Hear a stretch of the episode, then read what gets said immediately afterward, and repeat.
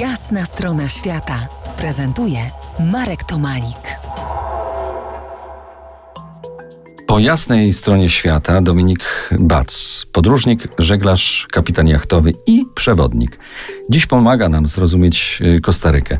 Kostaryka zdaje się świadomie odrzucać wypracowane standardy światowe, o tym mówiliśmy poprzednio. Dla przykładu hotele tam, w Kostaryce, nie oferują usługi all inclusive. To jest chyba bardzo ciekawe. Czy to jest pe przejaw pewnej takiej wyższości nad innymi krajami? Jak to odbierasz? Myślę, że to był sposób Kostaryki w ogóle na zachęcenie turystów żeby, żeby tą Kostarykę odwiedzali. Prawda? Kostaryka, choć rozbudza naszą wyobraźnię tą magiczną nazwą Kostaryka, bogate wybrzeże, tak naprawdę nie ma aż tak, nazwijmy, fotograficznych, nie wiem jak to inaczej nazwać, fotograficznych plaż, takich, nie wiem, jak Cancun w Meksyku, czy, czy jakieś, jakaś idealna karaibska wysepka, prawda? To jest raczej oaza zieleni, to są dzikie, piękne plaże, ale one są inne. Hotele all inclusive by się tam prawdopodobnie nie sprzedały.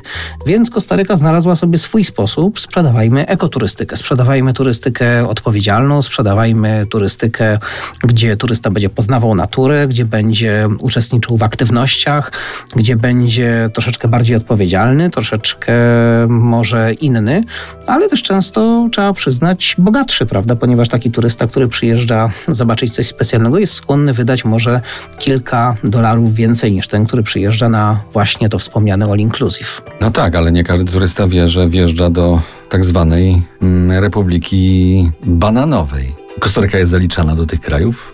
Republik Bananowych. W ogóle o co chodzi z tymi bananami? To jest dłuższa historia, natomiast... United ją... Fruit Company.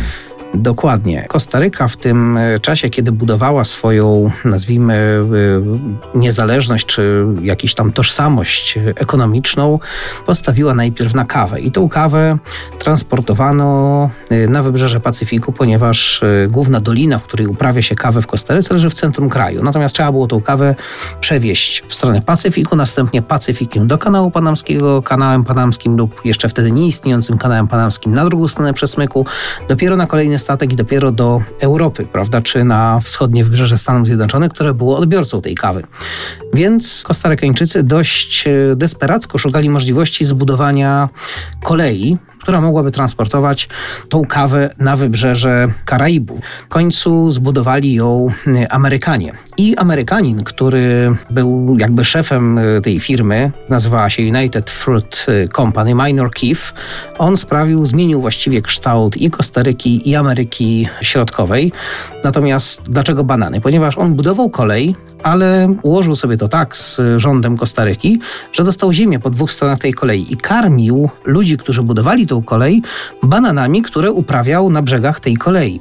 Po krótkim czasie okazało się, że eksport bananów, które on jednocześnie tą koleją zaczął wozić na wybrzeże, jest lepszym biznesem niż sama ta kolej, którą miał wybudować, prawda? Po krótkim czasie, znaczy po, po jakichś tam latach okazało się, że United Fruit Company stała się największą korporacją ówczesnego świata. To, to może to nam uświadomić, jak ogromny był to biznes. Dysponowała największą flotą prywatną na świecie, największą siecią prywatnych szpitali na świecie. To był po prostu ogromny biznes. Miała tyle wpływów, tyle możliwości zmiany w tych kraikach, w których była obecna, że w Stanach zaczęło się mówić, że te kraje, gdzie United Fruit Company jest obecna, są po prostu republikami bananowymi. Czy to się też y, przeniosło na turystykę w tym kraju? Dowiemy się za kilkanaście minut. To jest jasna strona świata w RMS Classic.